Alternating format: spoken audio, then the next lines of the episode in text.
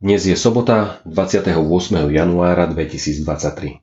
Božie slovo je napísané v prvej knihe Mojžišovej v 14. kapitole od 17. po 24. verš.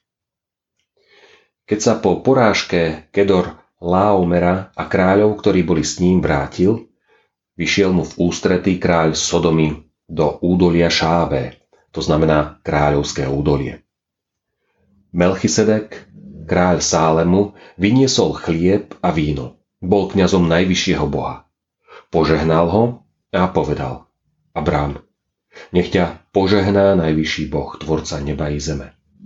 Požehnaný boh najvyšší, ktorý ti vydal do rúk tvojich protivníkov. A Abrám mu dal desiatok zo všetkého.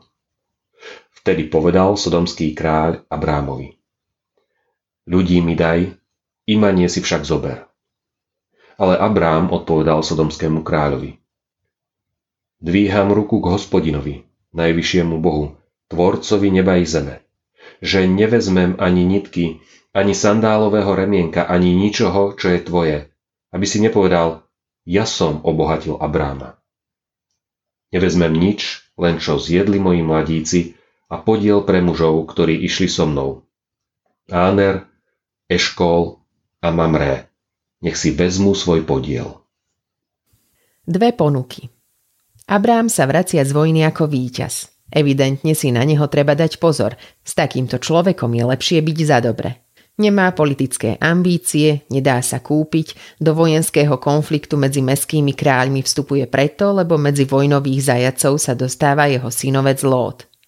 S malým počtom výťazí a je teda zrejmé, že za ním stojí niekto väčší.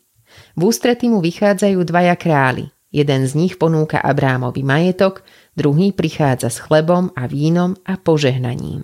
Abrám dokáže rozpoznať, čo z toho je dôležité. Odmieta majetok sodomského kráľa a príjima to, čo je zdanlivo bezcenné a predsa sa v tom ukrýva najväčšia hodnota.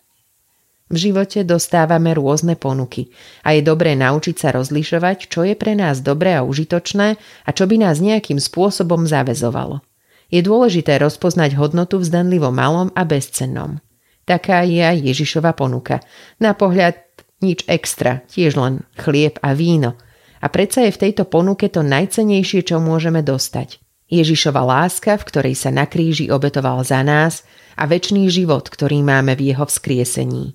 Bude to požehnaním pre nás aj pre tento svet, keď túto ponuku dokážeme rozpoznať a prijať. Modlíme sa. Ďakujem Bože za svedomie, ktoré nám dávaš v duchu svetom. Odpust, že ho často poškvrňujem a deformujem, takže mávam iné hodnoty ako ty.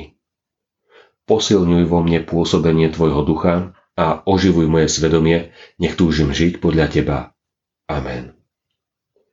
Dnešné zamyslenie pripravil Ján Oslík. Vo svojich modlitbách dnes pamätajme na cirkevný zbor Drženice. Prajme vám požehnaný deň. Thank you.